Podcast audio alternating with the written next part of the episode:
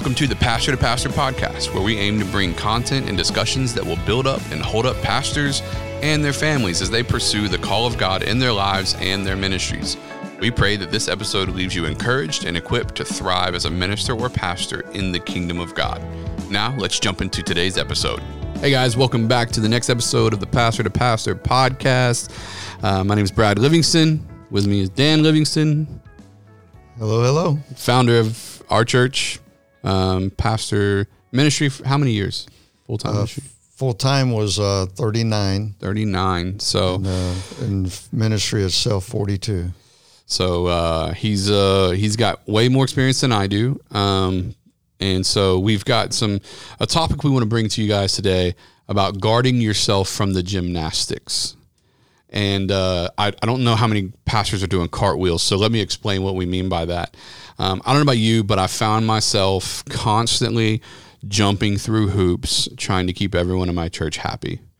Um, or at least I did for a long time. And, and um, I've really been able to identify ways in which I can start approaching that from a healthier level. But we want to talk to you guys a little bit today about getting the vision and moving forward.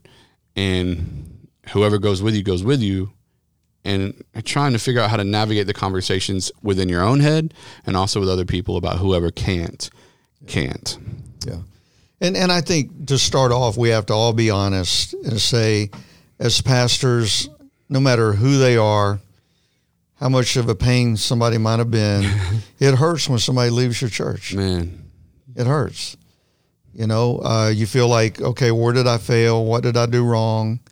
Uh, what could I have done better? And you start putting the mirror, the the spotlight on yourself every time, hmm. and and that's just man, that's the whole plan of the enemy right there. Hmm. Because now mentally, whether physically we do anything more or not, mentally that owns us. Hmm. We no matter where we are, what we're doing, we're thinking about that person, why they left, what I could have done different. And we forget the 99 that Jesus talks about mm-hmm. that's out there ready to run through hell with a squirt gun with us. And we're just overwhelmed our mind with this one person that walked out. The term today is ghosted. ghosted You know, I got Oh. ghosted. You know, you pour your life into a person, into a family. You preach to them, you marry them, you bury them, you counsel them. You do all of this, you sow into them, and then suddenly one Sunday they disappear that's it and didn't tell you, didn't talk to you, and next thing you know, they're at another church and and they're on uh, social media talking about how wonderful it is, Oh, and man. didn't even let you know they were leaving. Oh, right? it's brutal. It's too I know real. you haven't experienced it's too that yet. Oh, it's too real. oh man. yeah, yeah. No, yeah. that may or may not have happened semi recently uh, for us. Yeah, no, it is hard, man. And I, I, I saw someone post on uh, Twitter the other day, and, and it started to kind of make its way around Facebook and Instagram and TikTok and a few other places. But they were saying that um, yeah, it was uh, the person tweeting was a, a daughter of a pastor. And she said, I remember being on family vacation and my dad had to fly home early because a family in the church's son went into the hospital. They left the church six months later because my dad doesn't do enough for them. Wow. And uh, I thought to myself, yeah, Yeah. yeah, I can. I, I unfortunately, uh, I think we all know what that feels like um, to give your heart and soul, um, and and for them to just kind of for them to walk away. And um, and, and don't get me wrong. I mean, I think there's a lot of times where people walk away from churches because pastors aren't making great decisions and there's character issues and all that. But we're going to take all that aside for a second and just deal with the fact that there are some people who aren't buying into your vision Right. and rather than doing gymnastics to try to mold your vision or pivot your vision for them. You know i have a saying here on staff. I use it with my staff. I don't use it with the congregation but i use it with the staff um, that my culture can't be hijacked. My vision's not for sale. In other words, I know what God spoke to us and we're unapologetic about it. And if you can't get on board with that, it doesn't matter to me what you give here because it's my vision's not for sale and my culture can't be hijacked. So um, I don't know how much people give in our church, which is cool because I can literally stand behind that statement.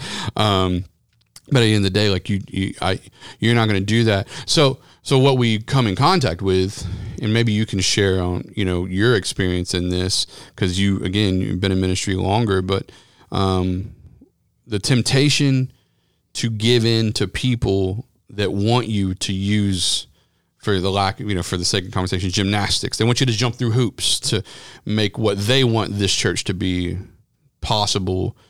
And you're like, you either don't feel like that's what God called this church to, or what? How do you navigate that? I mean, what what goes through your head? I know what goes through my head, but what goes through your head? What's your experience in that? Well, I, I think there's many. I'm going to answer that, but mm-hmm. before I do, um, where your ministry at has a direct effect on what you feel you can do. If you've got a church of 5,000 people and unlimited resources, you mm. can go, well, if they don't like it, you know. and if you're a pastor out here with 50 people trying to survive every week and one family's going, well, pastor, if you don't go this route, then we're leaving. Mm. That's a totally different Ugh. ball game that you're in. You know what I'm saying? So Absolutely. It's it's and you've really, been there. Yeah, I've been there. and, you know, I haven't been the five thousand, but I've been where the church could financially.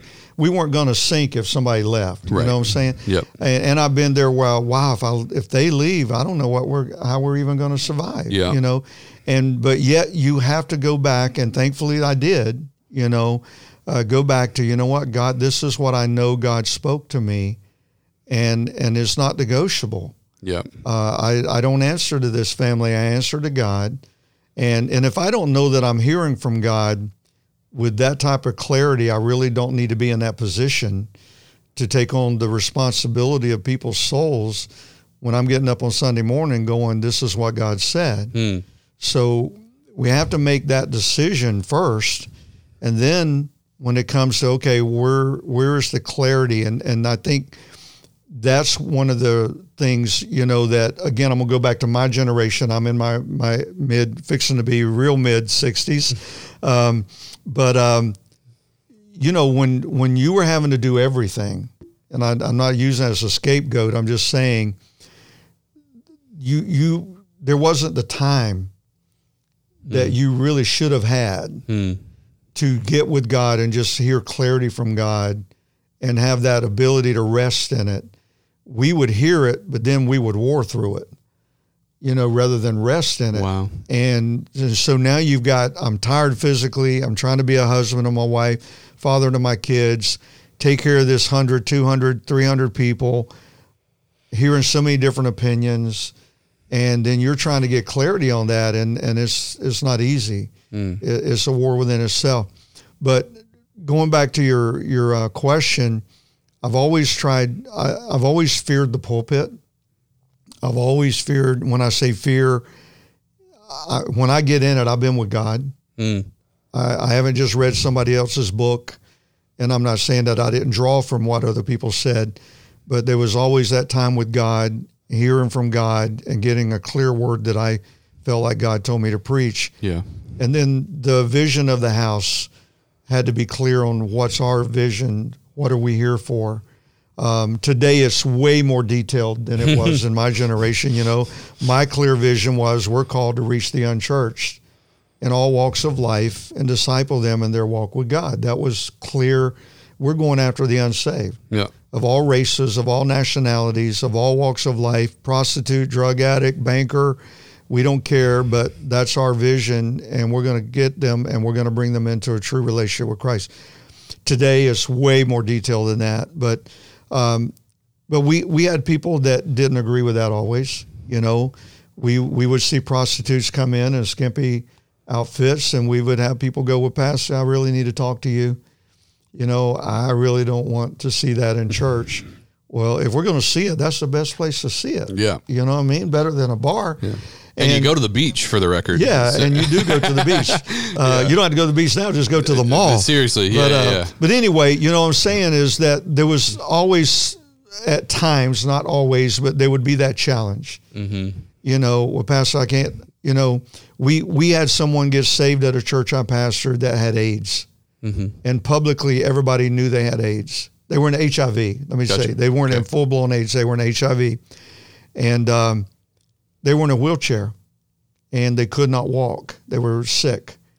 And um, God ministered healing on a Sunday night, and that person got up and ran around the sanctuary. Come on. Multiple times. Wow. And and did not get back in that wheelchair for year, I guess years. But um, someone came to me and said, I can't, my family and I can't be attending here with someone that's HIV positive. And I said, We're going to miss you That's right. because that's the reason we're here. there is a welcome sign out there, right? you know, we have announced to the world and to our community how many weeks that everyone's welcome, come as you are, Yeah. and someone did. Yeah. And Jesus healed them while they were here. That's it. And now we're going to say either they go or I go. It's not going to be them, Yeah. Right. You know? Later. And and you know, I guess Pastor Hagee, who we're very, you know, we're friends with Pastor John Hagee. We work together with Christians United for Israel, and he's been such an influence in my life and now in my family and this church with things that we learned from him. But he made a statement I'll never forget. He said, uh, "Every person that enters the doors of your church has potential being a blessing. Some by staying, some by leaving." He said, "Don't chase the one leaving. Feed the one that's staying." Yep. And and again, none of us want people to leave. Sure. But like you're saying, we can't go out here and start doing jumping jacks and calisthenics on, oh my God, what do I do? What do I do next? Yeah, you know, yeah, if. I do 25 jumping jacks, will you stay? Right. You know, it's no, here's where we're going. And I, and I appreciate this about you, Brad. I'll say Pastor Brad, Brad on the Brad side. is fine. But um, I say Pastor Brad all the time. But uh, anyway, when when you took over lead pastor, one of the things that I've shared with pastors when you weren't there is that God gave you a clarity of the lanes that TC was to run in, and you made those lanes very very public, and no no detour from these Yeah. to a point that there were times that I I came to you and said, "Hey, this this ministry contacted me, and they were they would like to come by," and you would look at me and you go, "What lane do they fit in?" Mm-hmm. Uh, none. Okay, then we can't have them. Yeah. You know, and that I appreciated. You know, because it was clarity of the vision of the house. This is where we're going, and anything that's not going here, then we we can't spend time Yeah. and energy and resources. in. Resources. Definitely. And and so it's the same way with people. You know, I I love what Scott Thomas said. You know, our great friend Scott. when you know, I called him one time when somebody left the church. He he said, "Dan, people's been leaving my church from the very first Sunday I started." I said, "Oh, I feel better Yeah, now. yeah, yeah. What'd you start with? Yeah. you know." And um, you know, and it's true it's true. a lot of them we don't even know who they are. People they came, they left, you know. But it's those that you sow into so much. That's that's what makes it hard. and that makes it hard. But you know, the reality is that if they're not going with you, Mm-hmm. let them go. So it doesn't mean that they're bad people. You know, when um, um, I'm, I'm trying to think now. Oh wow. Anyway, we'll keep going. I was I was thinking something, but I want to get clarity on it. But uh, we've got to realize, like when when we transitioned, Yeah. you know, when we transitioned you and a pastor, we knew by statistics that there was going to be a shift in the church, that some would leave, that that you know giving might go down and probably would, and we knew what the statistics said on an unhealthy transition. We also knew what it said on a healthy transition, Yeah. and and a healthy transition was going to be somewhere around the thirty percent mark. Mm-hmm. You know, and uh, we didn't see that immediately No. we saw maybe 15%, if 10 I'm correct. 10 in the beginning. 10 to 15%. Yeah. And we were like, wow, this is good. We're at 50%. And then over And the then and then over the, the next three to six months, we saw it reach 30. yeah. And you know what? Yeah. They weren't bad people. No. They were people that still support me and you and TC. They just didn't fit in where you were taking the church. They It weren't bad people. They just weren't our people. They just weren't our people to right. stay. And they love us today. They contact us. We still go out to eat with them. Uh, we're friends. You don't have to be a member of my church to be my friend. But Yep. it, it was a realization that I don't own people. I own a vision and a calling. And, Absolutely. And, uh, and I've got to keep focused to that Yep. And let whoever wants to go with me go. Mm-hmm. And those that don't, I, I don't control them, nor am I going to hold animosity toward them. Mm-hmm. Uh, you know, it bothers me when I hear people, pastors especially, go, you know, well, they left my church, I don't talk to them anymore. Well, that should be based on how they left. Yeah. You sure. know, Because some lead shady. yes, there are people like we've They had ghost. that happen. Yeah, they- you yeah, know, they ghost us. you and then they talk about you. Yeah. You know, like and uh, you know, and that hurts. But you know, there we have to come to a realization, like you said, if I'm going to stay focused on where the church is going, then I can't be out here doing all these gymnastics trying to figure out how do I keep the people that's talking about leaving. yeah. Well, and that was one thing, you know, one thing I've told, especially young pastors, you know, because young pastors, people come and trying to figure out who you are. You know I mean? I, I think, I think that people when they meet an older pastor, when I say older, fifty-five and up, it doesn't take them long to figure out who that person is. Um, but I feel like with a younger pastor, they have more reservations, and so they they want to see what's going on, and they'll come and they'll and they'll figure it out, and you know, it's whatever. That's fine. I don't have any feelings towards that. But one thing I've told younger pastors that have stepped into churches that already existed, or people have left, or whatever, is the same thing I found out. I say some people are called to the house, and some people are called to the person. Right. And when the person changes, talking about the pastor. So right. some people are called to the house, but some people are called to the pastor. And when the pastor changes, their location changes. Just because some people were called to serve under you, they weren't called to transformation. They weren't called to TC. They were called to you. Mm-hmm. And when you stepped over and I stepped up, their calling shifted. Now they're going to the next place or next person that God is going to take them to. And you know what? That's fine because I I don't want people at Transformation Church that are constantly saying, "Well, I wish it was still." Right. Well, the way Pastor Dan did it was, yeah. well, I, you know, quite frankly, like I'd rather, like I, you know how I am. I'm a cut and dry person. For those of you that don't know me, like I don't, like blah it is what it is. It's gonna be what it's gonna be. That's my mentality towards people. Like i have a very like i don't care forget you you know borderline screw you mentality. So i, I just i don't care. Um, but it does hurt when people leave. Like i will say that. But all that to say is you like you're i envy your compassion for people because you're way more compassionate for people than i am. Um, so like i as I've watched you over the years, I've just noticed, and that's one thing I've just accepted. Some people are there for the house, and when the leadership changed hands, they stayed because they were connected to the house. And some people were there for the head of the house, the the pastor, the person. And when that person is no longer the head, God moved them to the next place they would be, and they need to be there. They should go there. And so, pastors that are out there you're trying to jump through hoops and do gymnastics to keep people that God is obviously moving somewhere else. Let them go. Yeah. You're going to hurt yourself trying to keep them. And even what you said, you know, um, I appreciate that. You know, yeah, I'm a, um, Andy Stanley says, you know, people, we can afford to be uncertain, but we can't afford to be unclear. Um, and for me, clarity is big. But the reason I know that, and this is why it's so important, what we talked about before in other other podcast episodes, the reason this is important that we bring up young ministers, we let them experience ministry. We don't hide them from the ugly parts of it. We bring them into it. We train them. We develop them. A lot of what I know is because I watched you have to navigate conversations that you did everything you could and they still left like you i mean you did everything you could. At moments even i was like just let it go. I mean it doesn't even matter anymore. Like just tell them to go worship somewhere else. And you're like no i want to try to salvage this. I care about this person. And i'm sitting there like I, whatever. Um, and you did everything you could and they still left.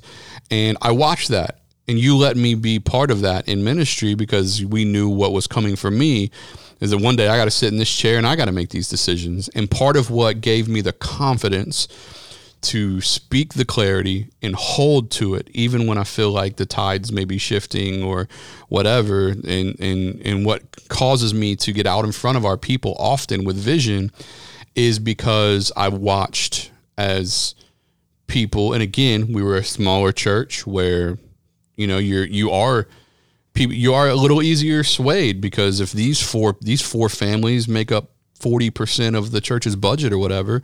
Not to say that was how you were making decisions. I'm just saying I can see how it would be easier to make decisions that way. Um, you know, I know one instance in particular, you know, we, um, we had a women's ministry that I had to kill. Um, and, uh, and, um, I, I was new on staff. Well, I was, I was not new to ministry, but I was new on staff and, you know, we had a conversation. Um, when I came on staff, to, just to kind of give clarity, when I came on staff, my role um, was to execute what your vision was. So it's like you, God gave you clarity on where we were to go for the next five years. At the end of those five years, we were going to transition.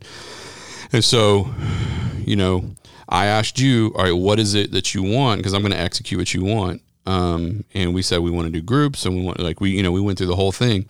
And I think there was a half a dozen conversations where, you know, you were having conversations with other people that wanted these things in the church, and you were coming to me and saying, How do we make this work where we can do this and do that? And my response to you was, I don't think we can. And so if you want to do that, I work for you. If you want to do that, then that's what we do. But I want to remind you that what you said a year ago was that we were going to do this over here.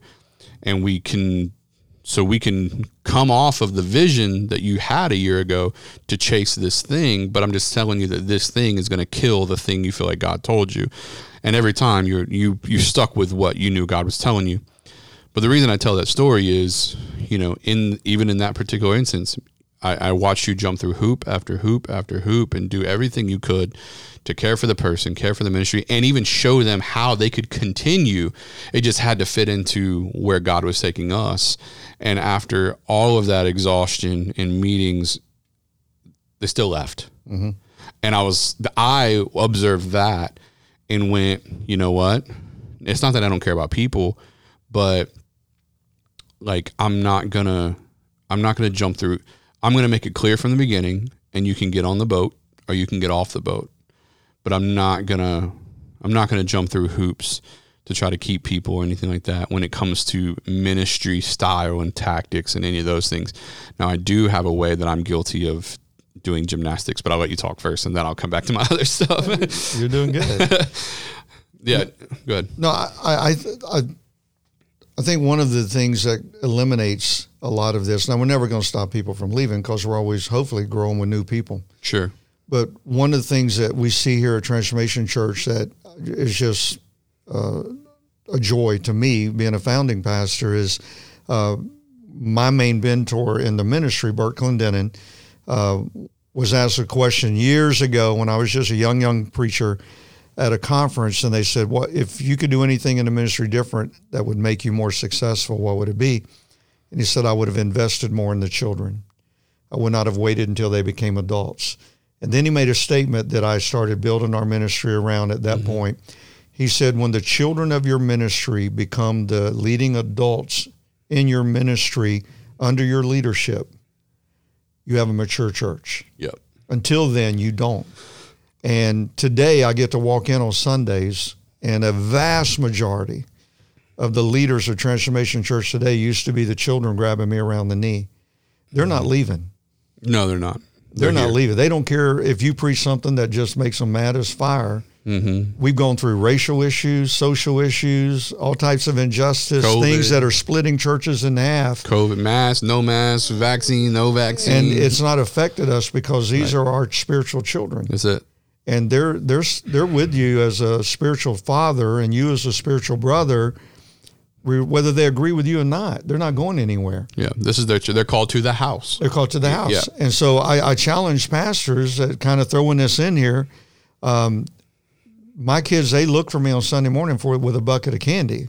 You yeah. know the lollipop. All the man. little kids go. yeah, yeah. He's, he's got candy and, uh, out there. And so even the ones that are coming up under your ministry now, yeah, yeah they're still going I, to you. No, when I give them a lollipop, I say now when you you always remember when they ask you who's your favorite pastor, it's Pastor Dan. It's Pastor Dan, and we get a good laugh. Yeah, yeah, yeah. But you're out there doing the same thing I did. Yep and these kids feel comfortable around you. They're coming to yeah. you, and I watch that. Yeah. And uh, parents are bringing their kids to you. Yeah. You know, and listen, when you raise them up in the house, they're not leaving you unless God tells them to go and minister somewhere. They're with you That's for it. life. That's it.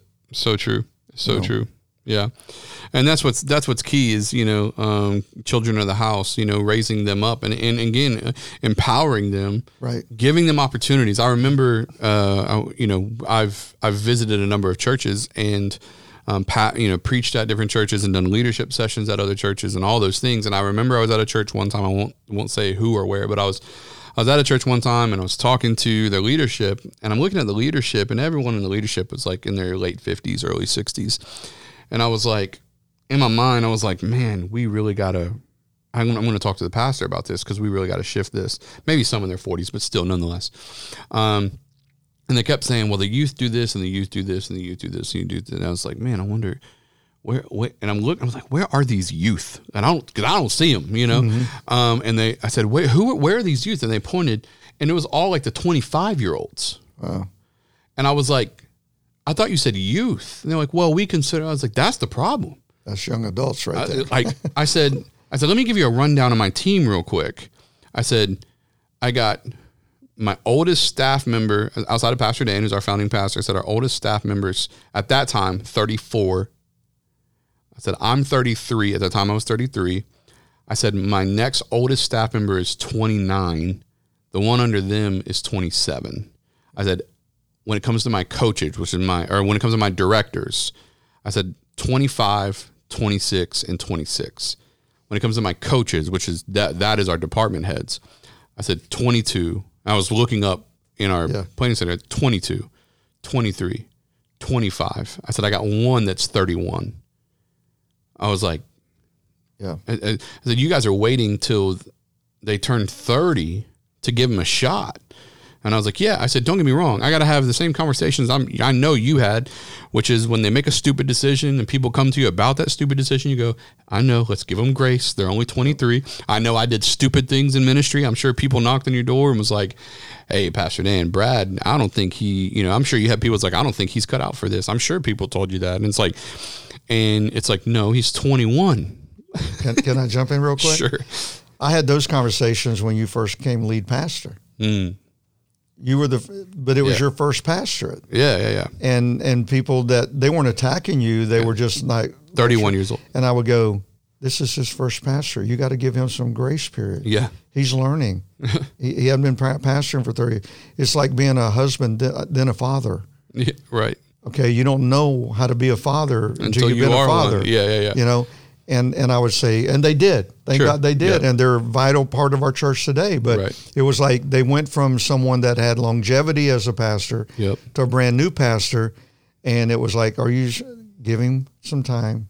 You will see. Yeah. You Yeah. will see. You know. Yeah. And here, here we are. I, mean, here we I, I guess they're still here. I don't, I don't know who they No, are. we're always a student, but yeah. know. No, I said I guess they're still here. I Oh, don't know yeah, who they are. thought Yeah. Um, but yeah, and so and that's why I was. I was like, guys, I said you got to give. I said if you wait till they're thirty, they're going somewhere else. yeah, absolutely. Like, listen, I'm, you know, like, and that's what I tell people all the time. I tell leaders all the time. I'm like, listen, if you got high capacity leaders on your team, and you're not giving them a shot, they're going to go somewhere else.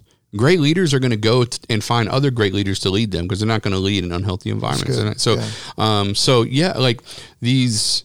Sometimes what we need to do, you know, again, we're, we're we're jumping through hoops to keep people that are trying to leave, but meanwhile, the people that are here, we're not giving them opportunities, and we got to give them opportunities, like doing these gymnastics to, to again try to keep people happy or keep people pleased or whatever. And it's like, man, if you would just put your attention on this next generation, we'll do a whole. I mean, we probably do a whole uh, episode on on leading the next generation um, of young people in our churches. But because I'm I'm big on that, I, I give people undeserved opportunities. You know, like I find low risk environment. I mean, there's a whole thing that I've got for that, and so yeah, we'll probably we'll probably do that. But do the the gymnastics, and, and so I I'm not guilty of doing gymnastics to keep people in my church.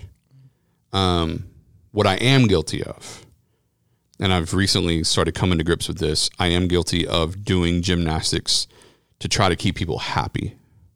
So, not happy as in, you know, going against the vision, but happy as in um, creating emotional exhaustion on myself trying to find or create the perfect scenario where everybody's everybody like where it's right Yeah. where everyone's happy and you know so if i can just meet with them i can probably settle this um, again not vi- not like vision problems but just people problems you know um, and i've even been guilty of apologizing for the right decision Yeah. to try to appease somebody. And I remember talking to my counselor one time, and uh, I was just like, I was telling him about it. I had to go into this session, and I, I had to go into this meeting, and, and I kind of gave him the rundown of the meeting, and he he looked right at me. And He said, "Whatever you do, don't apologize." And I was like, "No, of course I wouldn't apologize." And then it hit me. I absolutely would have apologized. I I, I would have apologized for making the right decision. And he said, "Don't apologize for making the right decision. You can uh, you can acknowledge that you could have communicated the right decision more effectively, but don't be sorry for making the right, Right. decision, even if they don't like it." Um, and I finally had to come to grips with the reality that some people just don't know what I know. You know, me and me and our executive guy here, we talk about it often. It's like you have the luxury of not knowing what I know. So you telling me how I should have done something doesn't mean I should have done it that way. Right? It's like you've never been you've never even properly ran a fryer at McDonald's, but you want to tell me how to run a however many member church. And it's yeah. like, you know, so all that to say is I've dealt I've I've been guilty of that in the past. You know? Yeah. Yeah. And and it's easy to fall into that. Yeah. You know, very, very easy. No, and you know, again, I want to say this pastors aren't right all the time, but I want to say about 98% you're usually right in, mm. in a situation in your church. You're the overseer. Yeah. And, you know, there may be a time or two that you just didn't see some things, but I want to say the vast majority, you know, you're the overseer. God's letting you see things. He's speaking into your heart truth. And, you know, we've got to be careful that we don't let the enemy talk us out of what's right. Mm, that's good. You know, that's good. If we're not right the vast majority of the time, we shouldn't be in that position because mm-hmm. we're not seeing clearly. That's good. You know, that's good. Yeah, I told a leader recently. Um, I said, "What do you feel like is the right move?" There were a leader at a different church. What do you feel like is the right move? They said, "Well, I feel like it's this, but I don't know if everyone's going to agree with me." I said, "How much do you think they're praying about it?" He said, They probably aren't. I said, And you are. I said, So regardless of what they think, yeah. At, at, the end of the day, the reason we sit in the chair we sit in as pastors is because God has entrusted us to make these decisions. And yeah, people are going to have a problem with it because it's not their decision. You know, like I, I, I know of people, there's not a lot in our church, but I know of people that the reason they have a problem with the decision that's being made is because they weren't the one that got to make it. They would have made the same decision just because they didn't get to make it. They don't like it. Yeah. It's like, man, you've got so many of those variables right in front of you. Um, there's not a perfect scenario, right? People don't know what you know as a pastor. Yeah. They think so and so should be in charge, and you know that so and so is cheating on his wife, so you know he shouldn't be in charge, but they think he should, or, or whatever. And you're not going to violate his trust, you, right? So you just got to bite the so bullet. You're the, yeah, you're yeah, you're the one making a dumb yeah. decision because they think so and so should be in charge, and you know that so and so is not capable, or or whatever, and that and that's the whole thing. Is it's like, man, at the end of the day, the right, the perfect scenario never exists, yeah. and that's what I'm learning at 35 years old as a pastor of a reasonably large church is that the perfect scenario never exists. I can't keep everyone happy. I wish I could. Um, I think it's because I can be a jerk that I that I want to make people happy. Um, when I say a jerk, not as a pastor, but as a boss, CEO, like that framework, um, I know it's because I can be very straightforward, very blunt. You know um, that I feel like I need to over, um, like, over exaggerate my niceness or my desire to make things perfect and I'm finding out that I can't, um, which that weaves into some personal stuff that I have about people leaving me and trying to keep people close to me and always feeling like people are leaving. That's definitely not for today's podcast, but um, I, I, deal with some of those things that my counselor is working with me on, um, and and that has led me to recognize how I do try to find the perfect scenario where everyone will be happy because if everyone's happy, no one leaves. Yeah and if no one leaves, then everything is good. Um, but that's not true. People staying yeah. that are a cancer to your ministry is a bad thing. I don't yeah. care what they give. I don't care how influential they are. If they're a cancer to your ministry, they're not good for you. Right. Um, and you need to let them go. And so that's a hard thing, but it's where we are. Yeah. So yeah, doing doing gymnastics is tough. It is. It is. But you know, I think we decide how high the bar gets raised that we have to jump. Oh, that's really good. You know, uh, how we look at it. You know, like you said, I kept raised. I had situations where I just kept raising the bar and making it harder and harder to jump. When at one point we should have just said, "We don't jump any higher than this. That's as far as we're going to go." And if you can't adjust to what we're saying, then the conversation is over. You got to make some decisions. It's hard. But rather, we just keep raising the bar you know, trying to uh, win people over a little bit, you know, or a lot. And so yep. it's just knowing what you're called to do, where God's called you to go, having clarity on the vision that God's called and the culture that God's called you to create. Mm-hmm. Um, you know, I love that about the house here that the culture is not negotiable. You know, and uh, it's who we are. Yep. And uh, man, when you can walk into a sanctuary or a lobby and I think there's every race in Pensacola there, and every social standing, Demographics, age, demographic, yeah, age, and know that we're experiencing heaven on earth. Um, you know, uh, I'm not going to mess that up. I'm going to thank God for it. But if that group of people can just determine in their heart to get along, Mm. with all the stuff that's out there to make us hate each other and to divide, uh, it can be done. It can be done. And I think, you know, you and I've said this over and over. People ask us all the time. I've been asked for, you know, 40 years, how do you how do you build a multiracial church? And my answer has been, ever, I don't know. I've never tried. It's just happened that We, way we live this way. that we live this way. I live Yeah. with people. I don't live life with my race. I live life with people of all walks of life. Yep. I most of my socializing is with unchurched people as much as church people, Yep. Um, you know, and you- just walk Jesus, man. You live Jesus. Yeah. And we reach people. Your, the church should be a, a reflection of the community. Yep. And when, and I think that's another thing that impacts this. Uh, the church is missing out on a lot of gifts that's supposed to be in that church that's not there. So now we're having to downgrade our our culture and our vision and our requirements of people to be a part of it that are eventually going to leave us anyway. Mm-hmm. And we've got people right outside our doors that could be enhancing our ministry. They just don't feel welcome in our house. And that's a totally different podcast, too. But, you know, when we're talking about doing hurdles, maybe we create some of those hurdles rather than other people, That's good. you know? Yeah, no, it's it's totally true, and I think that, you know, I think that in that, you know, and then even we've talked about like how people leave. You know, it's like people leave the church, and it's like, you know, I, eh, I, I, I'm a firm believer.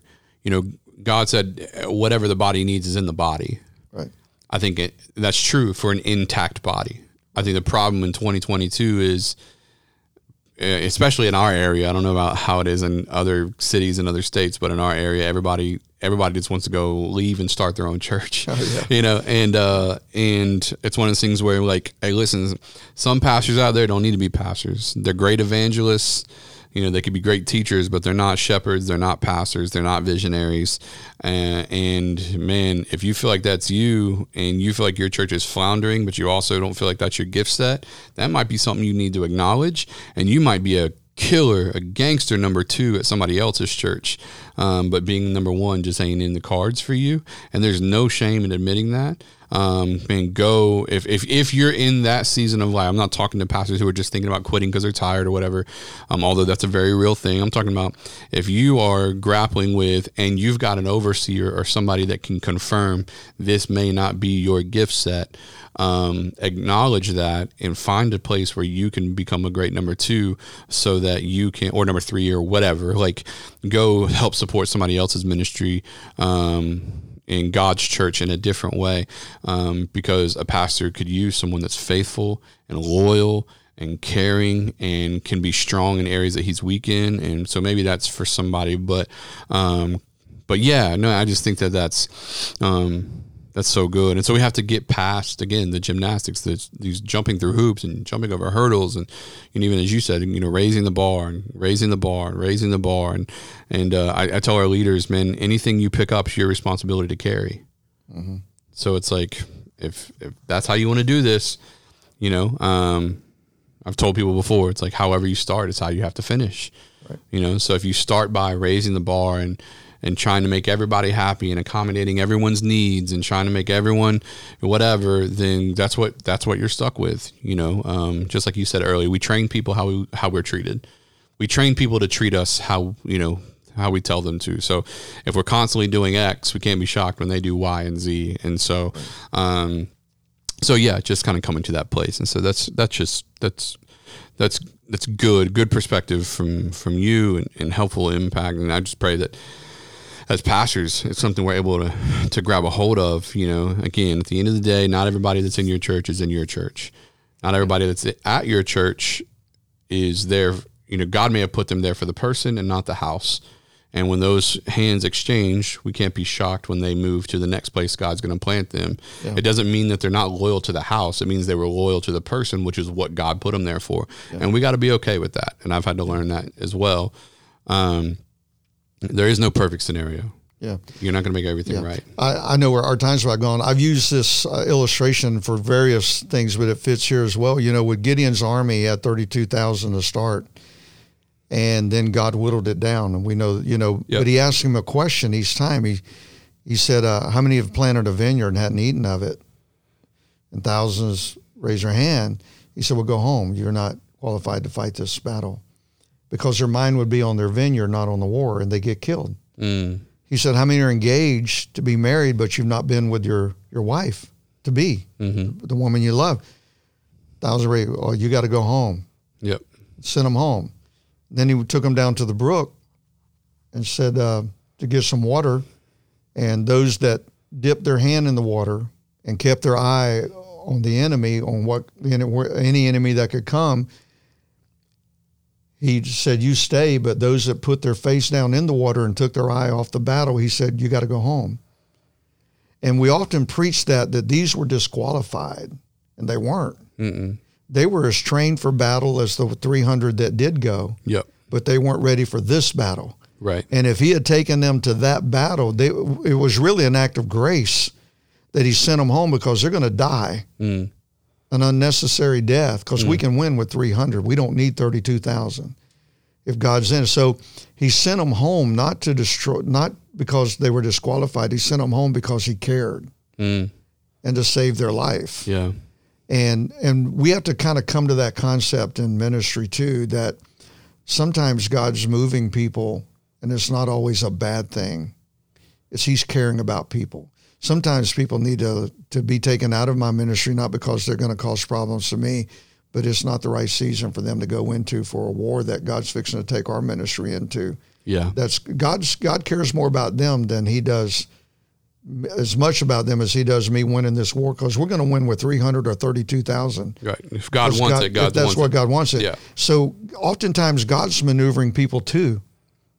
And we got to see that. We know when somebody leaves in a negative, Mm-hmm. Yeah. bad right, attitude. Right. Right. But then we also know that there's times God did not take Adam and Eve out of the garden to punish them.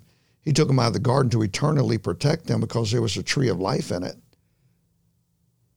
How many times did we preach? Well, there, you know, now there's a tree of life there, and they're in a lost condition. So we eat of that tree now. Mm-hmm. Right. And and I love that. That's in uh, Henry Cloud's book. Right. You know, um, what's wounds that heal. Mm-hmm. Powerful, powerful chapter in there on that. And so it's uh, that we just got to realize that in all this shaking and moving and parts moving, um, we don't let the people that leave negative hurt us and own us, and we don't try to own the people that God's moving for a different reason. Right. You know, there's two dynamics involved. That's so good. That's so good. Well, man, we uh, we appreciate you guys tuning in for another episode with us, and um, and yeah, you can find out all the information you want on uh, on the website about Pastor to Pastor. Go to pastor to pastor life, and um, but man, we're just you know we want to be a resource to you, and our prayer is that you would be encouraged uh, today to realize that God's given you something and he's given you what he didn't give to everybody else.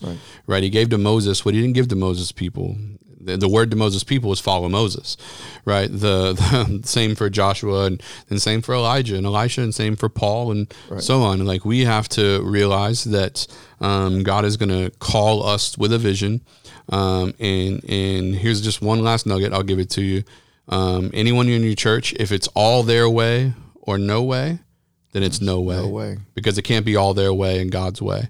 Um, and so just realize that if, if someone's demanding that it be their way all the way, um, then it's probably somebody that needs to go um, because it can't be all God's. If God's speaking to you and you're in a disagreement with them, then you just have to recognize that it can't work. So um, just recognize there's not a perfect scenario, um, but there's also not perfect people either.